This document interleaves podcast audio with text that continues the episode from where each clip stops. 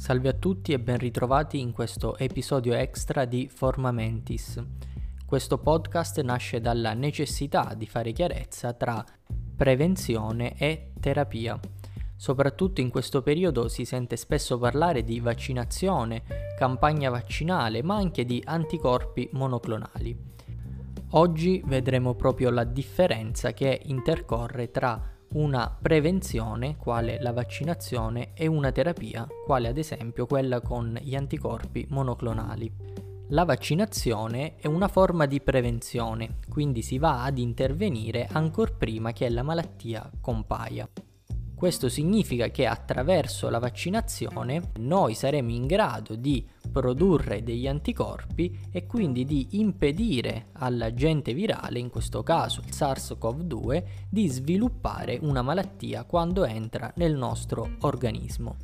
In questo modo il virus non avrà il tempo di organizzarsi e quindi dare il via alla malattia all'interno del nostro organismo. Possiamo quindi chiarire la differenza che passa tra un'immunoterapia attiva e un'immunoterapia passiva. L'immunoterapia attiva è quella che induciamo attraverso un vaccino.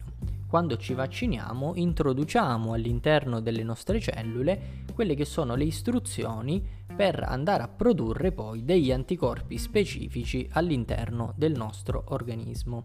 Nel caso però di una ferita accidentale, ad esempio, si ricorrerà a quella che viene chiamata immunoterapia passiva, ovvero andremo a ricorrere a quello che è il siero antitetanico.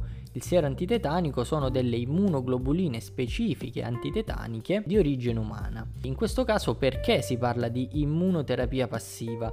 Perché in questo caso introduciamo proprio in maniera passiva una quantità di anticorpi già belli e pronti per andare ad incrementare la capacità immunitaria nei confronti di questo patogeno, in questo caso di Clostridium tetani.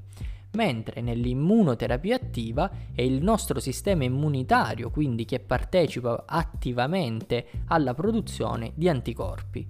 Quindi da un lato abbiamo un'immunoterapia attiva in cui il nostro sistema immunitario viene stimolato alla produzione degli anticorpi e quindi partecipa attivamente. Dall'altro lato abbiamo un'immunoterapia passiva in cui il nostro sistema immunitario non partecipa attivamente, ma vengono introdotti degli anticorpi già pronti che andranno quindi a fronteggiare il patogeno. Risulta quindi chiaro che è sempre meglio non andare a contrarre la malattia attraverso la vaccinazione. Così facendo il virus non avrà proprio la possibilità di arrecare danno nel nostro organismo.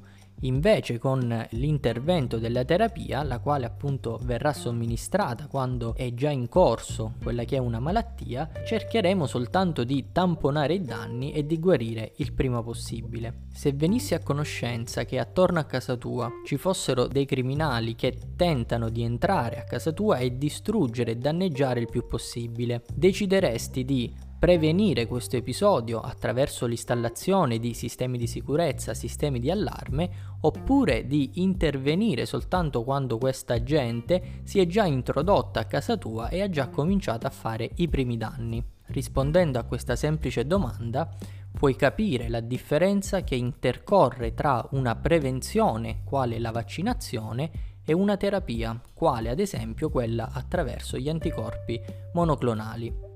Come dice quel vecchio detto, prevenire è meglio che curare.